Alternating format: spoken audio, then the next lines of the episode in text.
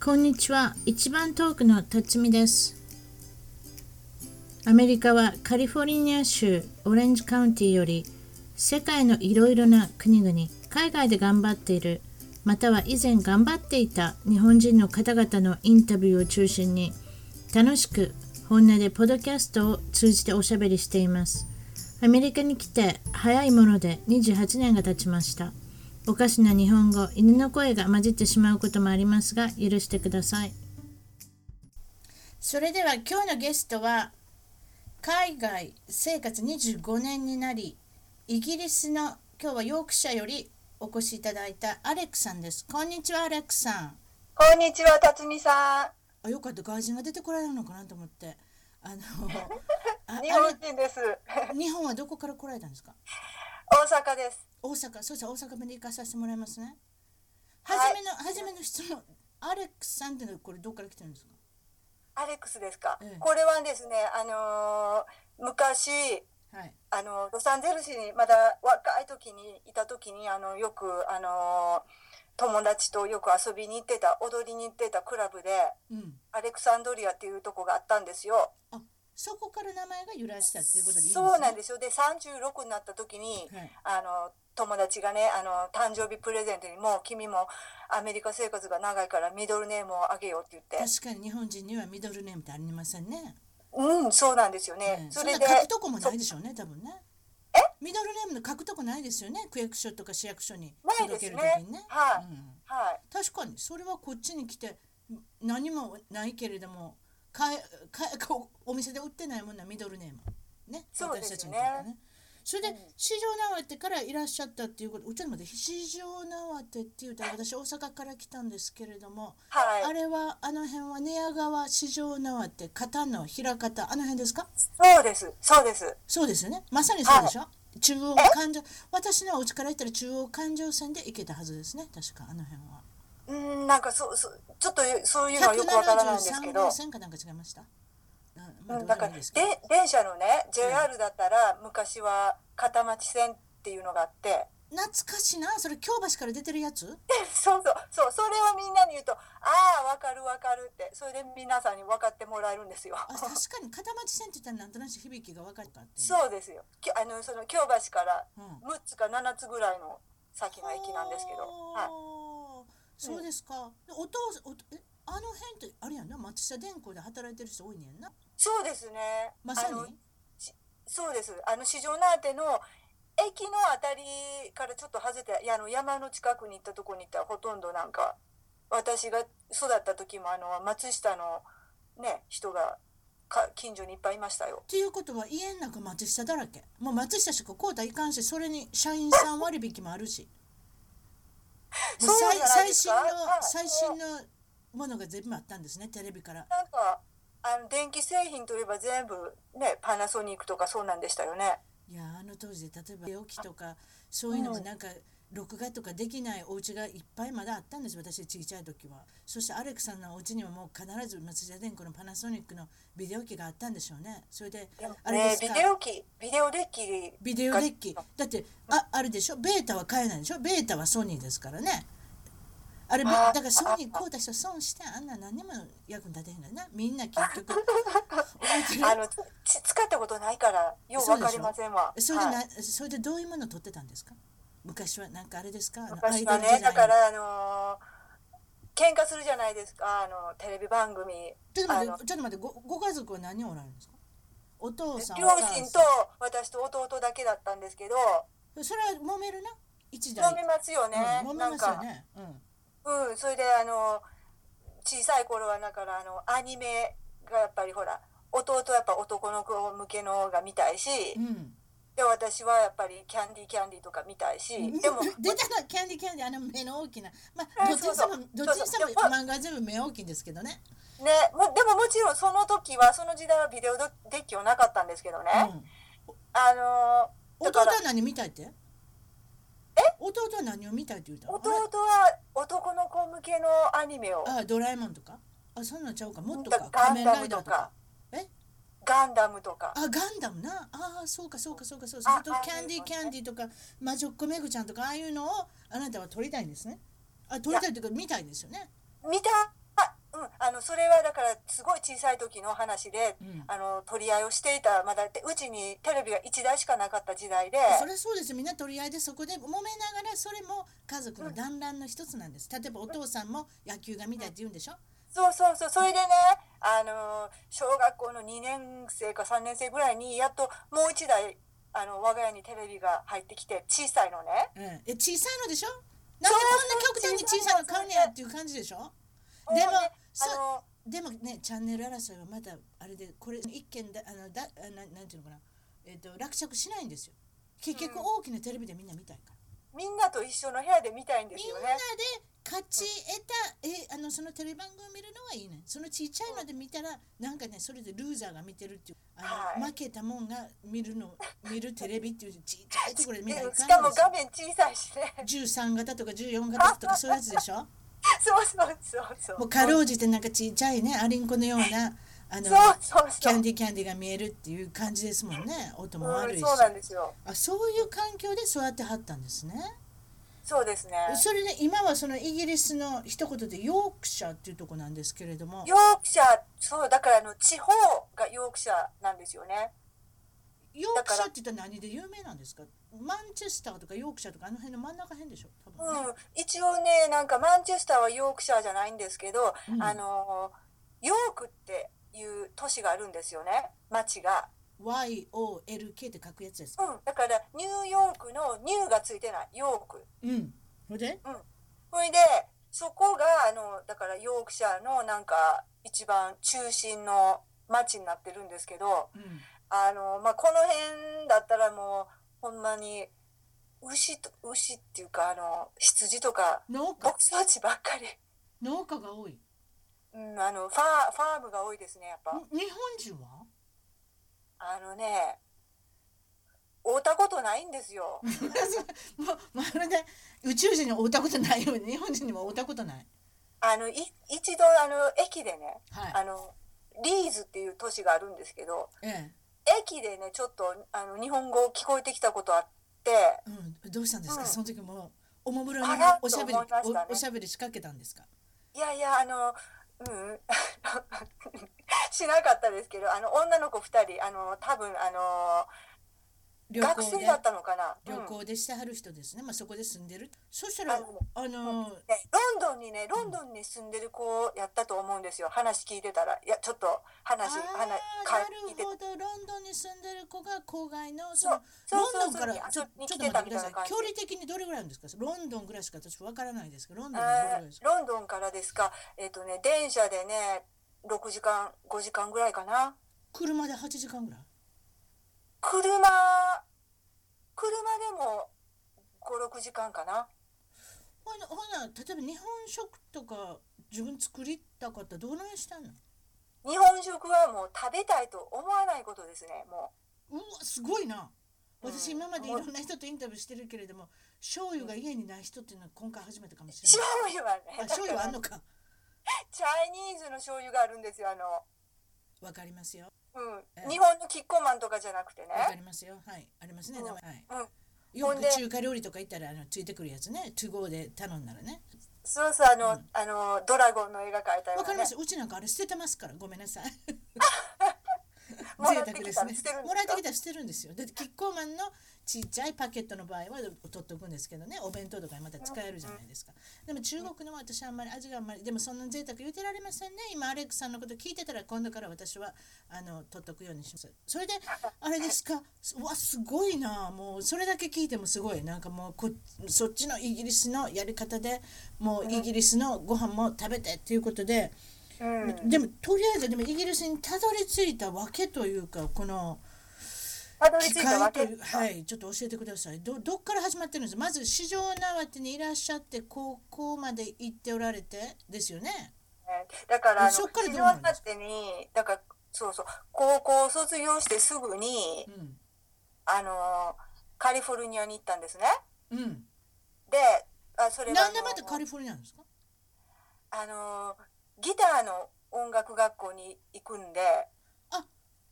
楽器が上手やった。それもギターが上手やった。うん。あのバンドやってたんですよ。中学の3年生ぐらいから。ほいで。かっこええな。またそういうことしギターでもい。ろいろあるじゃないですか。ベースとかリードギターとか、う。ん何されるんですか？うんベースもちょこっとできますけどね。それで主だってリード。えーどうあの絶対にあのだからあの高校生の時に、ん。あの女性のバンドやってたんですよ。同じ高校生と。女の子バンドね。女の子バンドね。昔みんなで言うゴーゴーズみたいな感じね。そうそうそう。覚えてますか？そうそうそう。それでみんなであの卒業したらあのロンドンかうん。あのまあロサンゼルスかどっか行こうねとか言って約束してたんですよ、その音楽の影響はどういったバンドを聴かれて育ってるんですか？高校中学どんなん好きだったんですか？洋楽だけですね。洋楽洋の楽好きやった？どんなん？洋楽もともと最初はねうん。あのマイケル・ジャクソンから入ってうん。でそっからあのワムとかワム覚えてるよ。ワムな。ワムとか、ね、ジョージ・マイケルがいたバンドやな。そうそうそう。あの人イギリスの人や。んそう。ポップ系が好きで最初は、うんうんうん。あとあとあのブライアン・アダムスとかね。あブライアン・ダマス急に飛んだけどカナダの人な、そうそう、うん、ちょっと肌がぼちょっと肌がボコボコしてた人な？覚えてるよ。私コンサート行けへんかったけど好きやったよ。あの時は、およう流行ってんカナダのバンドがやたら。うん。そそれぐらいまでカナダのこと分からへんかったもん。メープルリーフぐらいしか分からへんやんな。東京オリンピックになって出てくるとこかなって。ほんでブライアン・アダムスとかさラバーボーイとかさコリー・ハートとか覚えてる？ちょっとキャラキャラ笑わんといて笑わんといて。あの人らルックスはよくなかったけどコリー・ハートは私実は2回ぐらいコンサート行ってるんです。あの人コリー・ハートも覚えてますよ。あの人カナダ人だったんですか？そうですよ。あのハリソン・フォードを若くした感じみたいな人。そうへですよ。え知らなかった。そう。カナダの人よ。そうなんだ。そう。まあね。とにかく、うん、他は何聞いてたんですか？ほ他結構いろいろ聞いてましたよ。あのイギリスのバンドとかうんイギリスあのヒューマンリーグとかも聞いたし。あのメイクアップのものすごい人。そうそうメイクアップの。あれなんか不自然なバンドやったな。男の人が一人真ん中イヤリングしてものすごいヘビーメイクアップで二人女の人がボーっとしてんのな。あんなバンド今までないで。どんな今もないやんあんな。うん。ヒューマンリーグってすごい斬新的なバンドですね。そういうふうに考えるとうん、でも80年代ってすごいイギリスすごいあの個性的っていうかいい音楽とかバンドとかグループありましたよね。えみんなお化粧してね男の人ね、うん、うん、ね。すごい好きだったですよ。ででもニューオーダーとかか。ニューオーダーとかディペッシュモードとか？あそうそう。それも好きキでした。ュアとか？うん、キュアとかも好きだったし。ジャスライクほんでだんだんだんだんだからそのギターを始めて、うんギターがだんだんちょっと上達していったらもっとあの高度なギターを弾いてるバンドが好きになっていって誰だからそれだそれ誰ですかだからもっとハードなバンドですか、うんギターを前面に出したようなうん例えばだからえっ、とジャーニーババンヘイレンとかあバンヘイレンねうんあとはあとは実は私バンヘイレン見に行ったんですお名よ前が出てこないけどなんか。去年バンヘイレン見に行ったんですよ私。まだやってるんですかあの人たち。でてかもう再結成ですわ。デイビッ私はデイビッド・リー・ロスのが好き。それでいやあでもねうん。あのバンヘイレンエディ・バンヘイレン変わってましたよ。誰私なんでこんなおじいさんがいはんのかなってあの人だったんですよ。おじいさんみたいになってんですかだってもう今。髪の毛も色とか染めてないし白髪だらけやしほんでほおひげも生えてるけど白髪やったからあの人で中国人混じってるの知ってました？私知らなかった。あそうなんあの人え中国人なんですか？私あ半分の半分中国人で聞いたけど。あタイ人って聞きましたよあ私タイか。そうかもしれない。タイ人とねあ中国とかタイとかのああのオランダ人ですよね。オランダ人。あだからバンヘイレンっていうね。バンってあれやな、うん。オランダのこと、うあでも上手 確か上手ってそんなうん。大阪のおばちゃんがまだ上手でしたよっていうのやらしいけれども。あでも聞き応えはありましたよ、うん。あそれでまあバンヘイレンとか他は？ボンジョビ？他うんボンジョビも好きだった。ちょっとハードになったんですねやっぱり。そうそう。ギターがリードギターであの迫ってるというかこのまあギターがよく聴けたりとかもっとそういうふうなことですよね。ね。ちょっと女の子がキャーキャー言うっていうよりもおお兄ちゃんたちがあんなかっこいいバンドになれたらなみたいな感じになっていくわけですね。やっぱ音を中心に。そうそうあの挑発系にだんだん、ね、あーあの首振ってね、はい、そういう系統になるんですね。に偽の金髪をあの振り乱して歌うような。ええ。あなたもよくあの首振ってたでしょ？そういえば。うん。私はあんまりそんなんしなかったです。あとなんかあのデフレパードって思お覚えてます？今度あるんですよ。コンサート。ご今度あるんですよ。また再あ結成してそうなん。あのね私が住んでるとこの近くってデフレパードの出身地なんですよ。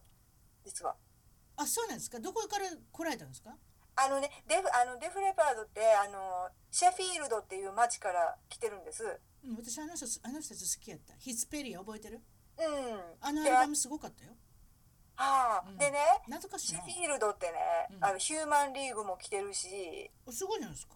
音あとねジョー・楽のまコッカーって知ってます？上国化してますよ。カスレ声のそうそうジョー・コッカーもシェフィールドからなんか出てる不謹慎な感じの声やったけどな。どこまでタバコ吸うたらこんな声なんねやろみたいな。うん亡くなりましたけどね、お覚えてますよあの人ね。映画の主題歌とかも歌ってましたもんね。ダンスダーティーダンシングかなんかで歌ってたんじゃなかった。ちょっとごめんなさい、まあ、とにかく上国化ということは音楽家もいっぱいその辺で育ってる。そうですそうです。実ははい。私デフレパードのドラマドラム弾く人うちの近所にいるんですよ。あうちの同じ子供の同じ学校に入れてるって噂。私まだ見たことないけど。えー、そのデフレパードに行ったドラムの人？うんうちの近所にいるって。えー、友そうなんですか？あ彼はオレンジカウンティに行ったんだ。オレンジカウンティにはんねんもうわからないでしょ？もうその辺が。いろんなとこに結構いるいるもんなんです。それでやね、まあ、とにかく、まあ、あの話を脱線しまくりましたけれども LA に音楽学校に行かれるんですね。そういうことでいいんですか？そうです。そうです。それでえ LA に行って、ええ。でそあの、はい。そっからまあいろいろなんかバンドやったりとかしてそのバンドはあれですか？LA に入ったらもう日本人のバンドとかじゃなしもうアメリカ人のバンドでも何でもいいから募集してんのにあの応募してみるわけですか？最初はですねそうですね、はい。その学校行ってからそうですねあのあの LA ウィークリーみたいなのがあってあ懐かしいな LA ウィークリーまだありますよ。 Recycler とかね。 Recycler とか。すごいですね。でもなんかちょっとなんかやばいかやばいっていうかどんな人かわからないじゃないですか。まあ、特に市場などのお嬢さんが。英語ね英語がすごいまだできてなかったんでその最初行って12年ええ。とかねぐらいは、ええ。だからほとんどあの曲作りとかにも参加参加できないし何言ってるかも分かんなかったからただ、うん。でもあのとりあえずは入れてほしいみたいな感じでギターだけははい。できるんですっていう形ですか？そうですね。入れてもらったりとか、うん。で一回なんかあの日本人の人のオーディションにも行ったこともあるしではい。日本人ともちょこっとやったこともあるし、はい。はい。それでまあ学生やりながらまあ学校は何年間ぐらい行く予定だったんですか？学校は2年。2でその間に学校で勉強しながらそういったもうそれこそハリウッドとかはい。サンセットとかもう、はいあの華々しいあの、ね。バンドの生活を送られるんですよね。はい。はい。その中であのバンドの人って不謹慎じゃないですか？不規則不謹慎。はい。もう完全に夜型生活ですよね。夜型生活。えーなんか朝朝っていうかあのー朝起きれないんですよね。12時ぐらいまで。大酒ぐらいでもないですか？え？大酒ぐらい。だからお酒飲む。あお酒うんあのパーティーねするじゃないですか。パーティーやったらお酒タバコ、うんドラッグ出てきません？ドラッグとか出てきませんでした？みんなねなんかやってましたよね。それにも一応あの参加してみたんですか？すべて。え？すべて参加してみたんですか？アレックさんも。そのや今言うてるお酒もタバコもドラッグも一応とりあえず。だってドラッグっていうのは曲とか書こうとか思ったらあんなんもう絶対してやんなダメでしょ？うんあのーなんて言うんですか？このあのタイタイマーって言ったらすごい言い方すごい。マリファナでいいですよ。マリファナね、うんマリワナとかね、ええ、うん、みんな吸ってたし。だってほら曲とか音とか敏感にならなきゃうん。そういう醍醐味でやっぱりこう歌を書いていかはる。でもそのマリファナぐらいですか？もうちょっと言ってません？あの人たち。そういうのもなくですか？やっぱりね多分やってる人もやってると思うんですけど私の周りは大体そうマリワナとかでしたね。そんなもんですか？そんなもんでしたね。やっぱりハードなハードなあのーねドラッグとかってもうちょっと怖いようなハードなのってやっぱりあのなんか聞くじゃないですか。例えばね、まあまあコケインとかそうそう LSD とかやってる人はやってるヘロインとか、うん。まあヘロインって言ったらもう最後の最後みたいな感じがしますけれども、ねでもややっぱりってるっていう話はよく聞きましたよやっぱり。でもやっぱりほら安いもんに手出すでしょやっぱり。高いもんに手出さないでしょ。だってどっちかって言ったらバンドのメンバーって言ったらあんまりお金持ちそうに聞こえないですよそうじゃないですか。うん、やっぱり安い方に行きません？ドラッグは。ねそそうなんでしょうね。う。ーんうんそれでそうやって例えばドラッグのしすぎで何かなったみたしした人みたいなの見てるんですか？そんなんはいなかったですか？あのね。中毒症依存症。あのねき実際にやってるとこは見たことないんですけどはい、あのー仕事でねうん、あのー仕事を一緒にやってたアメリカ人の女の子なんですけどはい。彼女が噂ではねはい。あのヘロインやってるって聞いててで仕本人？事。日本人の子？うんうん彼女アメリカ人。はい。でであのー必ずどんだけ夏暑くても長袖着てるからねとかって言っててみんな、寒なんの？ヘロインって寒いの？うん、あの腕腕を見られたくないんじゃないですか？ああいっぱい注射の針の跡があるから。らうんうん。あそれでうん。あの仕事中とかあというちに来てもなんかやたらトイレばっかり行く行くねんでとかってみんな言ってて。あトイレって隠れてやらなあかんから？そうそうそうそうそう。うん。あそうでなんかかうんで彼女と一回仕事一緒にする時あったんですけど、うん。うん、やっぱり言われたようにあのいつも暑いのに真夏のね LA の夏の暑い時に長袖着ててやっぱりトイレいいつも行ってましたねなんか。喋ってんのもラリってるわけですか？あのね気分がやっぱこうなんかちょっとあのしんどそうにしてるかなと思ってでトイレから帰ってきたらそういえばなんかあのねなんかすごいあのエナジー湧いて帰ってきてるなみたいなそういうのありましたけどね。ということはそうやって切れてきてぐらいになってきたらあの暴れるとかそんなんないんですか？暴れたりとかしながらなんかちょっとしんどそうにしてましたねなんか。あ。しんどそうにもうやっていかれへんみたいな感じうーって感じか、うんまともに喋れるんですか？そういう人っていうのはやっぱり。まともっていうかそのまともな考えでちゃんと意見を述べたりとかってみんなと談をしながらミーティングをしながらっていうのはことができるんですか？それっかり。あんまりそうだから彼女もそれだからもうそれぐらいになるわな。やっぱりそういうふうなことも聞くし、うん。目目の当たりにするし。そうですよね。それで18歳ってまだ若い人がいてあのなんか言ってませんでした？なんか事故をした言うて。19歳の時なんか言そうそうってました19歳の時に、うんあのそうそうその時あのドジャースあるじゃないですか？LA に。ありますよ。野球でしょ、そうそうね私エンジェルスファンですけどドジャースぐらい知ってますよ。ドジャースをね。一番お金持ちの球団ね今ね。それそれでそドジャース見見に見に行こう。とそれ思っまだその音楽学校に行くちょうど手前のうん。あの英語学校に行ってた時なんですけどはい。ちょうどあの1ヶ月後にその音楽学校入学するっていう感じだったのかな。うん。まだ8月か7月ぐらいで、はい。ほいでその時英語学校で知り合った日本人の男の子がうん。剣あるでってドジャース行けへんかって。うん私を誘ったんじゃないんですよ。私の友達と行きたかったんですよ彼は。あああ分かりました。そしたらでも私の友達宿題があるから行かれへんって言って。うん。ほんで私そしたら私横におって行きたそうな顔してたから私。ただやしね。ひょっとしてその辺野本とかいたんですか？まだもう野間いいないいないまだ野茂さんいなかった。あいなかったか。あそうか。でい私に行くみたいなこと聞いてきて私が行く行くって言って、それどうやって行ったんですか？バイクで行きました。彼がバイクって別にあ今の言うてんのはこれは自転車のバイクじゃないんですね。モーターサイクルモーターサイクルあのこう何あのほら髪の毛なびかしてこうフリーウェイで行ったんですね5番の。そうそうそう。あの手を腕をこうやって伸ばして座るようなねわかりますよ、はい、それであなたが後ろに乗ってその男の子に捕まっていったわけですな。どうなったんですか？え？どうなったんですか？ドジャース見れなかったんでしょ？い見てあ見たあ帰ってきた時か帰ってきた時にそのロサンゼルスのフリーウェイあの101ねフリーウェイはい。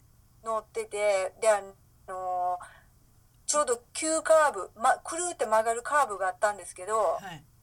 でなあの後ろに乗っててさなんか一瞬ねそのカーブ曲がる直前にねあもしかしたらあの彼ちゃんと曲がりきられへんのちゃあうか曲がりきらんと飛びあの放り出されてるわけ？追い出されたのうほんでわ事故気大事故私、大事故うん、気失ってね全然あのもう落ちたんですけどガードレールみたいなとこに。ヘルメットかぶってたの？かぶってなかったの、あそらひどいな。うんもろやん。でね。体とこれどこを着地したんですか？頭。顔。体どうなった怪我したのは顔とかねあの首のあたりだって。顔首。うわすごいな。うん、それであのちょっとなんかあの折れた。意識がなかってしばらく。折れたでしょ何かは。そういう言い方していかんけど。骨も折れるし顔も顔とかも傷いかなかったんですか大丈夫ですか？行きましたよ行きましたよ。ど何箇所か縫いましたし。その時鼻もきれいに直せてもらったらよかったのね整形して ごめんなさいね。それであでもうんあのそれで一応瀕死で瀕死ではなかったけれども相当な怪我になったわけですね。怪我なりましたね。何回も手術しましたね。ああそれからも？その後も？それからもとりあえず、うん、あの1回目なん、うん、結構日本に帰っても、うん、2回ぐらいはい。でその時何かあったんでしょ？そのだからその一番初めに痛いとか全然なくて。ああ実際は痛いやろうけどね。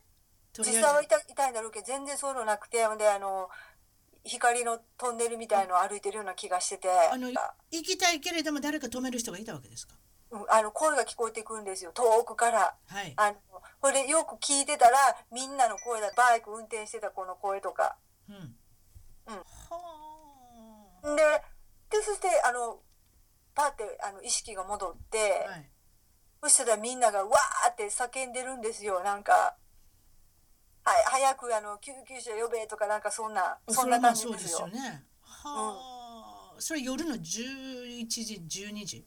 うん、い結構夜遅くで。そうでしょナイターですからねうんで。そんなこともあったんですけれどもとりあえずはまああのあれですね回復されて全治回復されてそうですね。それからどうなるんですか？それでまあしあの、はいそれは19歳で、はいい、いくつぐらいまでバンドしておられるんですか？28ぐらいまでしましたねし。てたんですねはいで。その間あのその男性と、まあ、あの知り合って例えばお付き合いするのはアメリカ人も日本人男性も。日本人のボーイフレンドはいたことないんですよ、私。なんでまた日本の市場のあてで美しい市場のあてにお嬢様がいらっしゃらなかったんですか誰も。いやいや、にあの日本で、日本人でもちろん好きになった人とかいるんですけど、はい。あのー全然、あのあんまり。ーももモテなかったし、かすりもしなかった全然、全然相手にされませんでしたよ。でアメリカ来たらどうなりましたか？で、アメリカ来ても最初英語学校でね、はい。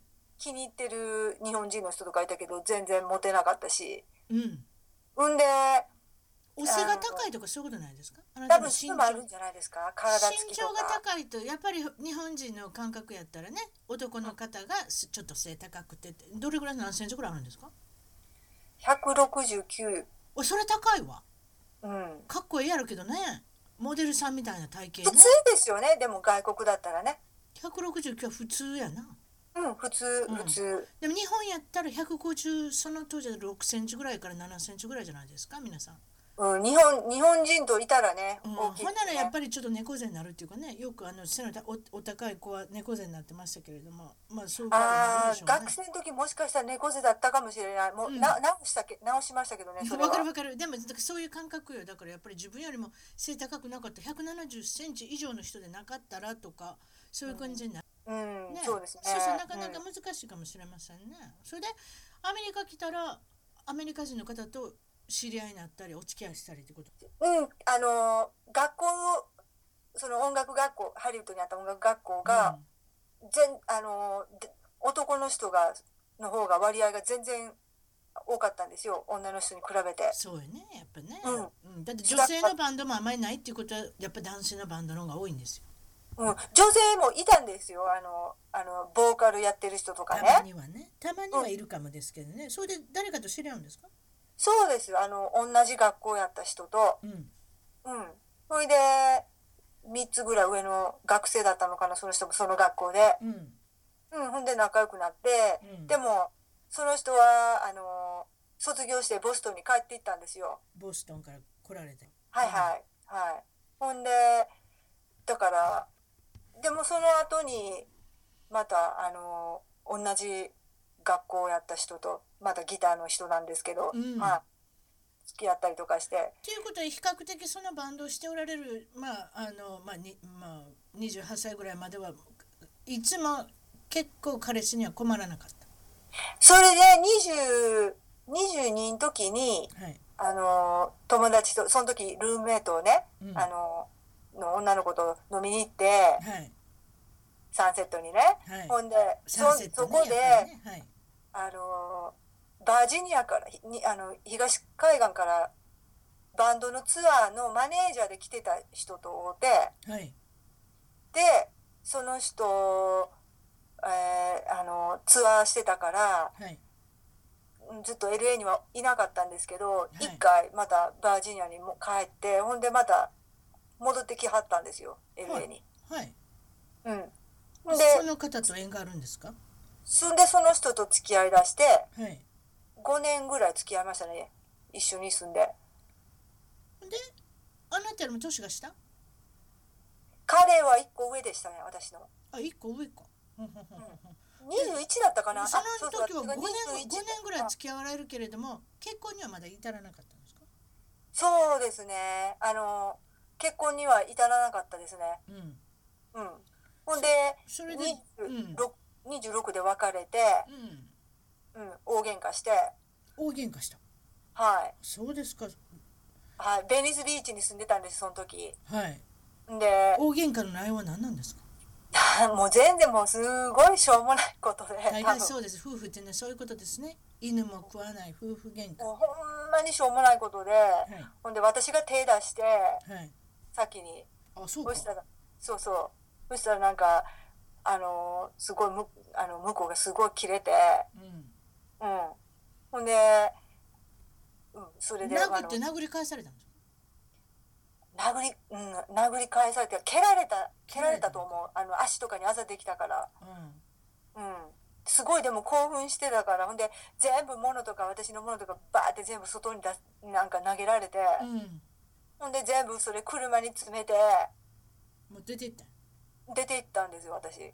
お前出て行け言うて。うん。ほいで？ででどうしたの？ほんで一晩だけモーテルに泊まってうん。でその次の日にハリウッドの友達のとこ行ってしばらくいさせてくれないって言って、うん。転がり込んでいくの？そう転がり込んで、ほんでどうするんです？で彼女の下にあのシングルのアパートが空いたんですよ。かはい。でそこに自分で一人暮らし始めて。はい。そうそう。そしたらなんか3ヶ月ぐらいしてまたあの彼氏ができて。はい。やっぱり悪悪暇ありませんね。お綺麗な方なんです。いやいやいや。それそれでどうなるんですか？あの結婚っていうのは至らないんですか？誰とも？そのその人と結婚したんですよその。え？その次に。あそのすぐに現れたおおあの男の人と。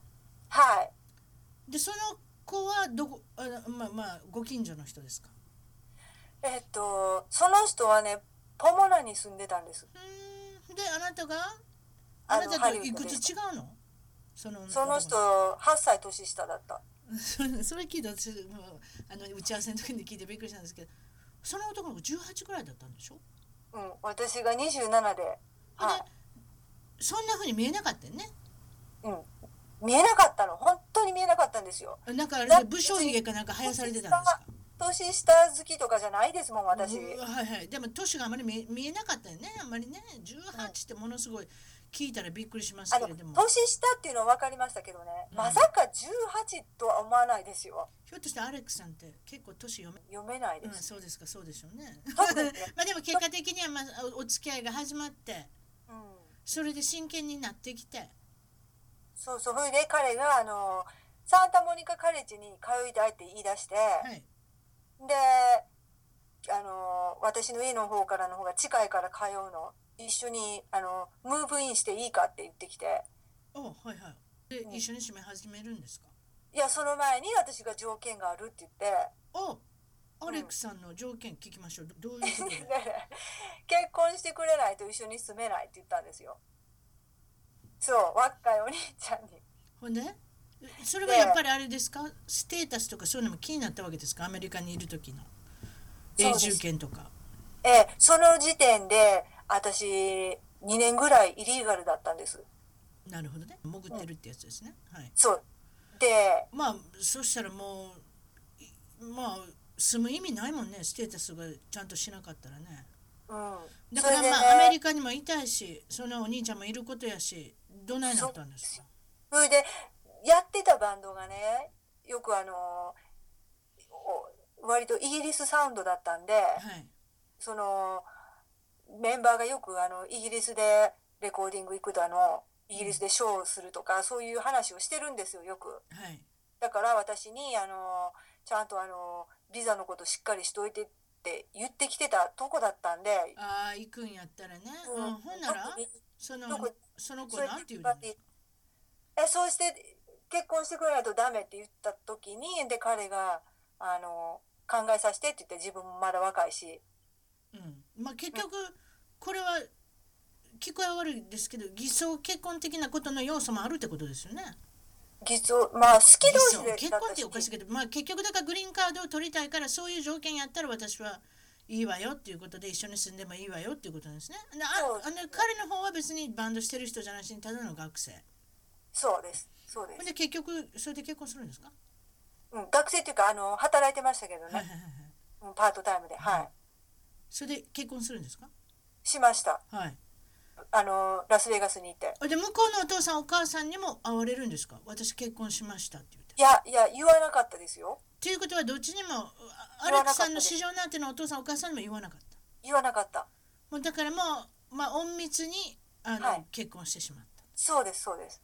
で結婚してどうなるんですか？うまいこと言ってるんですか？うまいこと言ってないからあなたヨークシャーにいるんですけどね。ちょっとお聞か お聞そうかせください。あのーその内容。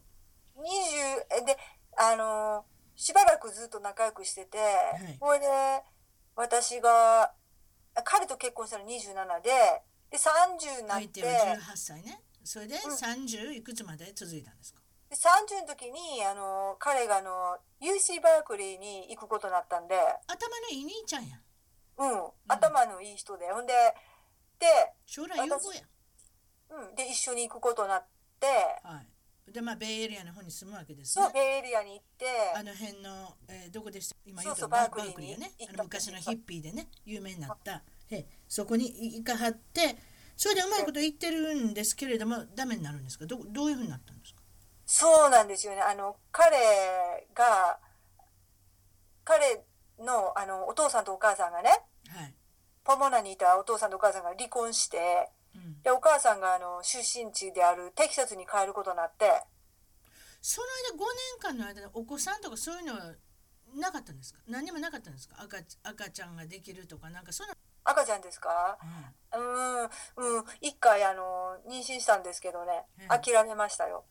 それはアレックスさんがいや、二人で。二人で決めたんですか？はい。もう諦めよと。もうまあ、そんなやっていけるような状態じゃまあないし。まあ、もちろんそういうことも踏まえて、まあ、諦めようってことになったんですか？あそれはい。残念ですね、でもまあ2人で決断されたんだったらねそれはしょうがないし。うん。でその後にうん。あのご主人もお母さんとこ行くって、行くあのおそうそうお母さんがテキサスに行くことなんだから自分もあのあのお母さんのことが心配だから一人息子だしね。あ一人息子。はいはい。だから、うん。そっちに行くって言って。ということはそれは直接的ではないですけれども離婚でもしましょうかってことですか？それであのどうするってなってで私はそれあのもうその時にあのもう何？あのグリーンカードあコミュニに入ってたんですね。何あああそうかそうか。でもグリーンカードも取れ取れてるんですか？その時点で取れてたんですその時は。はいはいはいはいはいはい。それで取れたからってすぐに離婚とかそういうのはしてないですけどね。もうあのまあねだってその後にも妊娠されてるみたいだしだからあれでしょ、うんうん。ね。そうそうそう。うん。でそれでどうなるんですか？で結局だから別れた別れるってことになったのはやっぱり私もだから大学に行きだして、そうですね。うん、少し将来が見え始めた。そう初めてなんか今までは音楽とかそういうことに一生懸命なったの全然すごい違う世界が見えてきて大学行ったら、まあねひょっとしてこれで多分勉強したらもっと勉強したらじ自立できるかもしれない。そうそうそうでいろんな人にも会うし、あのーなんか意欲が出てきてもっとなんかもっとなんかこれもやりたいあれもやりたいそういう意欲ですか？はい。ほんで自分はあのテキサスなんか行きたくないって思って。でまあそれであの、うんあのまあそれだったら離婚しようということで離婚になるんですよね。それだけだったらっていうんじゃないですけどね。だんだんとねなんか、まあねまあそういう結果になるんですよね。でそれでえっとまだアメリカにおられるんですか？それからどうなるんですか？そであのニューヨークに行ったんですよ。それニューヨーク行くのもなんでニューヨークっていうことになったんですか？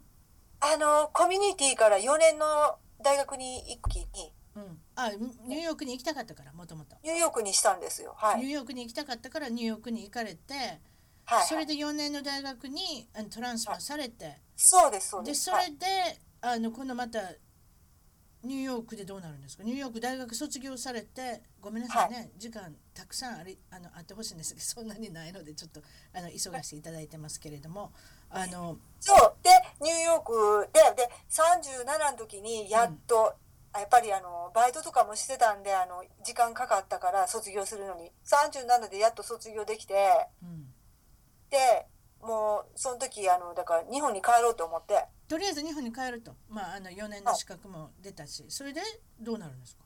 で帰って日本に帰って、であのなんか病気になられるんですよね。え？病気になられるんですよね。そうそうそう。でそうそう。内容はだから何なんですか？何の病気になるの前の旦那と別れた時に後に摂食障害になって。それって食べたら吐くってやつですか？うん、吐く毎回吐くんじゃないんですけどは吐く時もあるしあとはやたらあの運動するとかね。あとは23日食べないとか。それは何が原因でそんなになるんですか？寂しかったからね。あの甘いものでね癒してたんですよ自分を。なるほど。でその摂食症が何年ぐらい続いてどうやって治るんですか？何年ぐらいで32歳でなってほいで38ぐらいまで続いたかなお長いですね6年間もそんなうんということは6年間日本にいらっしゃったんですか？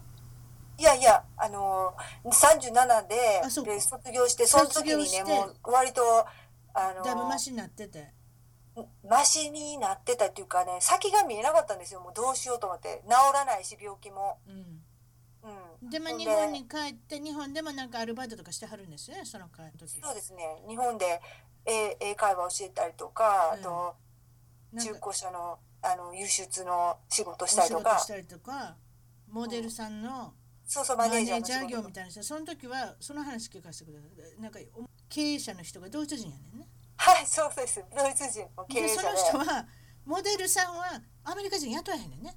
そうなんですよ。あのあのぐにアメあの東京に比べてやっぱ少ないけど大阪もやっぱり外国人が多くて。はいでバイトみたいな感じであのモデルをする人が多いんですよ。うん。コマーシャルとか写真撮影とか。でそれのマネージャー業なんでこの経営者のドイツ人はアメリカ人が嫌だったんですか？それ聞きたい。アメリカ人を毛嫌いしてるんですよ。なんでやろな？あんまり、ま、あ怠けるからかな？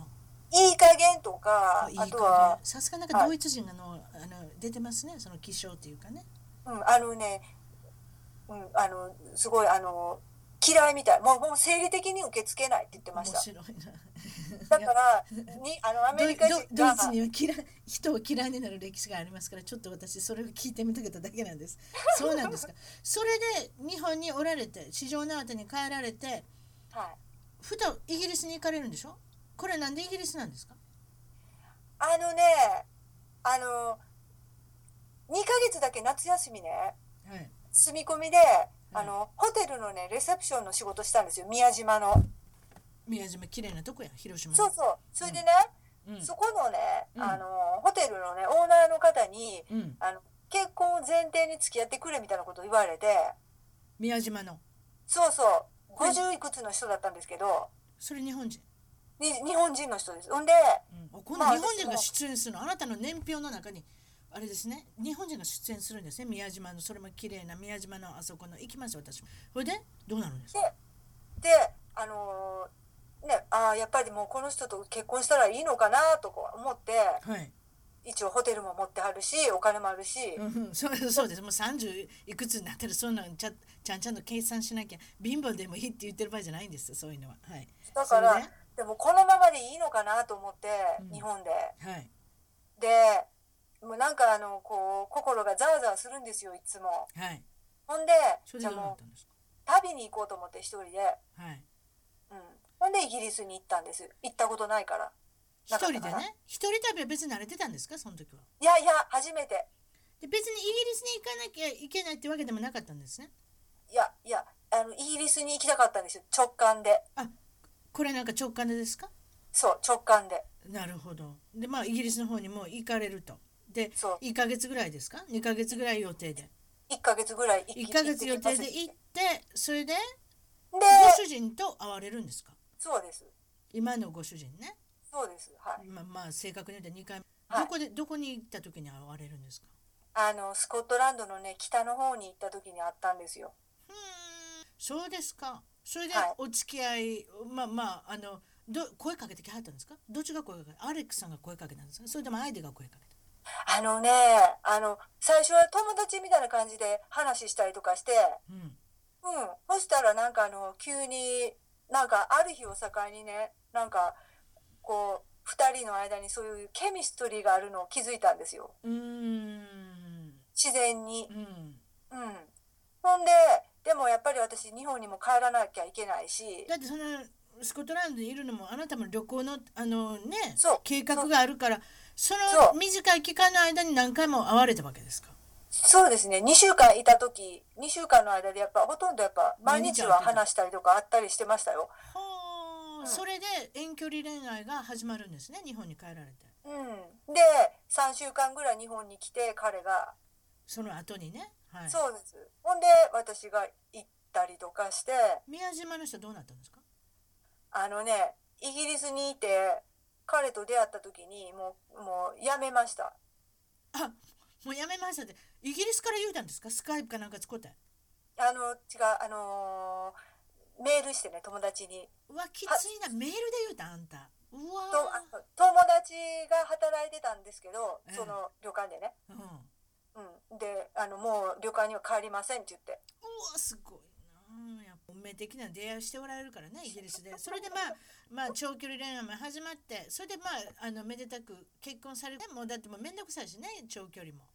そうですね。でまあよくもヨークシャっていうところにそ,、まあ、そこから来られたあのご主人だと思いますけれどもそこにようそんなとこ行ったなと思うねんけれどもまあそれで迷いはなかったんですか？そんな田舎の。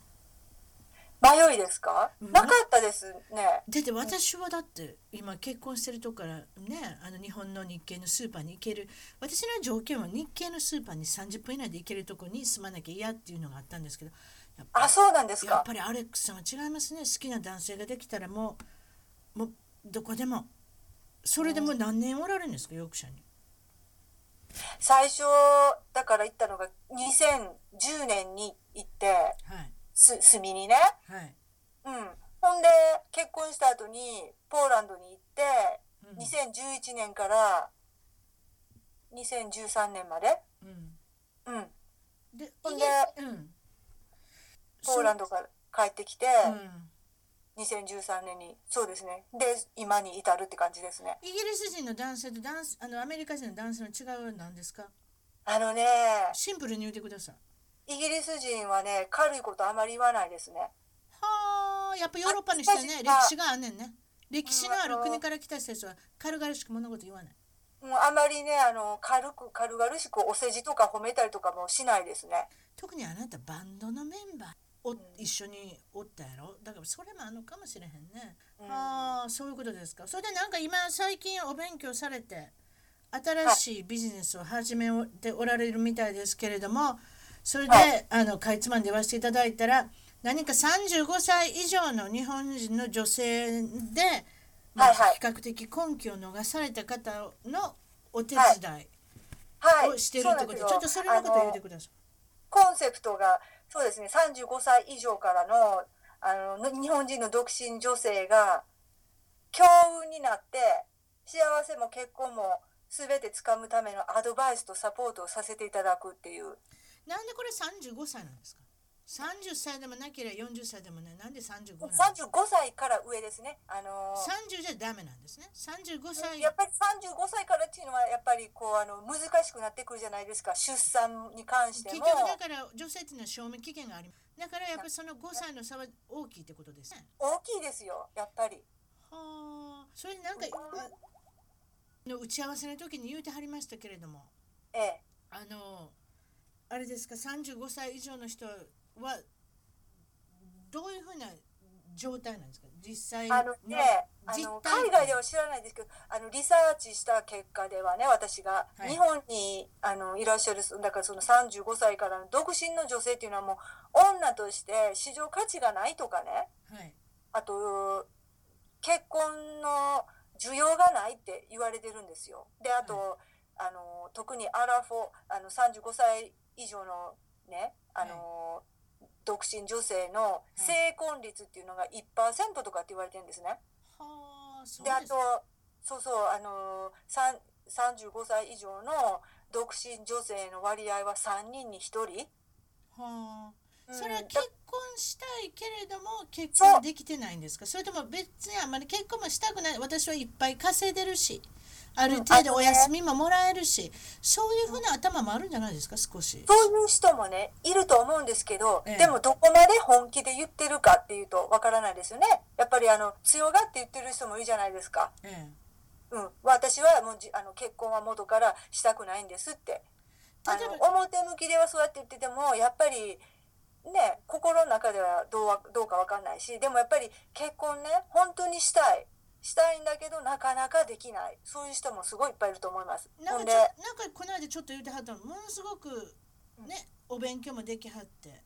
うん履歴そうそう。書も美しくて。はい。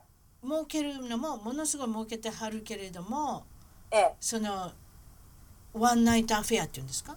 ちょっとあの知り合った人とああちょっとそれはね話聞かせてください。ななんか興味あること。ロサンゼルスに住んでる方、はい私の友達がはい、周りにいる女性でねそういうことをしてる女性がいるっていうのを私が聞いて。ちょちょっと詳しく教えてくださいそそこあのそうだから彼女が言うにはあの 40, 40代の人ですね。45歳とか6歳とか、うん、うん、結構いてはるよね。うん。そうですよ。で結婚したいんですよ。うん。白人とねうん。第一志望は。はい。でお金も割とあってほんでかっこよくて、はい。うん、で自分と同じ年は年とか年上は絶対嫌なんですよね。うんだからあの年下がいいんですよ、はうん、っていうかあの白人のアメリカ人で自分と同じぐらいの年だったらもうおじいちゃんだしとか言って、うん、でも若く見えるでしょうね。日本人の方やったそうらねですよ、うん、それでどうなるんですか？うん、10歳サバ読んだりとかねあのそのプロフィールに。あああなたいくついた？35とか。そう33とか。うん、だから30歳40 46歳になるんですけどその人33って言ったりとかね、うんそれで巡り会えるんですか？その人は。あのーデートとかすするする時はするんですけどなんか、あのーどういうふうなデートの内容なんですか？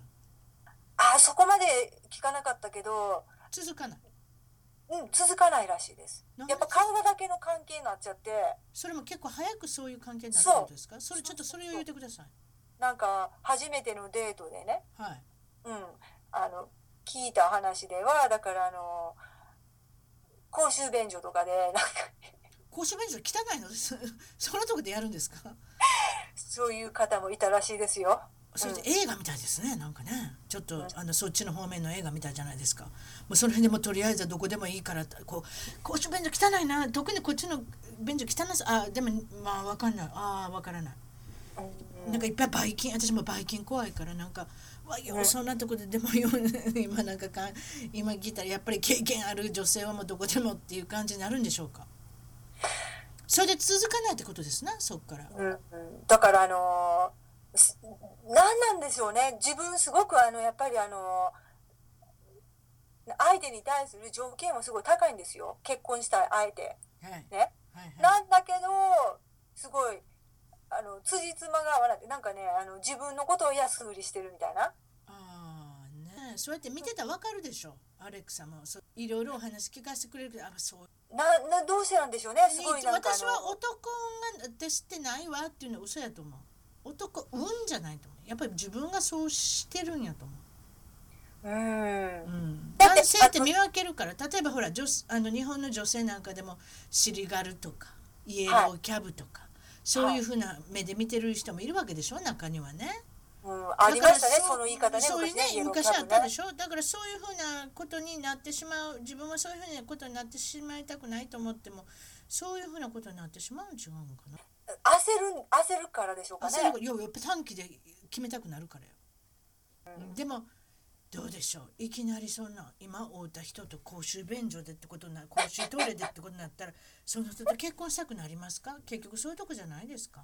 ねねそういうことやっしちゃいぱりけませんよね焦る気持ちが出てしまってるそこで10歳サバウェブサイトのねマッチドットカムかなんか知らんけどそねえ。そうだからねすごくねあの自分を自分の価値をあのかん感じてるのか感じてないのかよくわからないんですよ。結局安売りっていうやつですわ。そう。だなんだけど自分はこんだけ稼いでるしこういう学歴があるしあのダウンタウンのねロサンゼルスにコンドもあるしうん。あのだからそれに見合うような男性じゃないとダメみたいなね。だから年収1000万とかね。うーんなんかだけどそういう安売りをしてしまう。まあ、日本日本でいう参考ってやつですね。学歴は高くて背も高くて格好も良くてって、まあ、そうでもそこまでねもうちょっと下げなあかんの違います自分が45やったら。それこそ。ね。と思いますけど、まあ、どとりあえずはあのアレックさんのあのビジネスの方のウェブサイトの方もちょっとだけご紹介します。あどこはい。のウェブサイトに行ったらアレックさんのブログとか、はいあの E メールの住所だとか書いてるんですか？その住所だけ言うといてください。あはいえっ、と日本語のあのブログサイトははい。ハッピーライフコーチング .jp です。うんハッピーライフコーチング全部一緒あの、はいス。ペースなしで .jp はいに行かれたら、あのアレックさんとまあ連絡が取られて、興味あるブログもいっぱい書いてはるっていうことなんで、はいはい。で最後にいつも聞いてるんですが、海外で頑張る、また頑張りきれてないね、今ちょっと元気のない日本人の皆さんに、そうですね。あのーまあ海外に来て長い人もいれば12年の人もいると思うんですけどはい、特になんか来てまだ12年ぐらいの方まだ英語に自信がない。はい、白人とか外国人の前に行くとこうビクビクする。はい、自分らしく堂々と振る舞えない。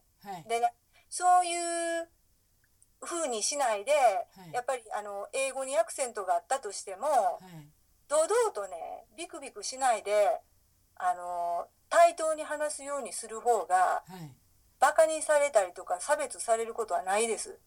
素晴らしいです。うん、うん、あのねやっぱりビクビクしたりとかあの自信なさそうにしてるとね見くびられるんですよねやっぱアメリカとか。そうですね。やっぱ目を目を見ながらおしゃべりする国だから、そうでそういうところが出てしまうんですよね。うん、英語がね下手でもねアクセントあってもあの笑顔でね堂々としてたらね全然大丈夫だと思います。結局ね broken English っていうのがもう私たちのなうん、そうです私もねいまだにねまとあんまりまともにも書けないけど自分の言いたいことを broken English っていう語ればいいんですよそうですよ。語らないよりはマシなんですよ結局うん、だからあの自分があの自分と違うほ人とは違うユニークなところ自分の長所っていうのを伸ばすようにしたらいいと思います。っていうか特にアメリカ人とかはやっぱ堂々とね自分の意見を言える人を尊敬するじゃないですか。そうですね。まあだからまあそういったこともまはい、あはい。今日はどうもありがとうございました。お忙しいところ。はい、どうもありがとうございました。はい。番組ではあなたの海外生活のお話をメールでぜひ一番トーク at gmail.com まで送ってください。あと新しいエピソードの情報は SoundCloud CLOUD または iTunes のポッドキャストのアプリから購読、フォローをするといち早く視聴できます。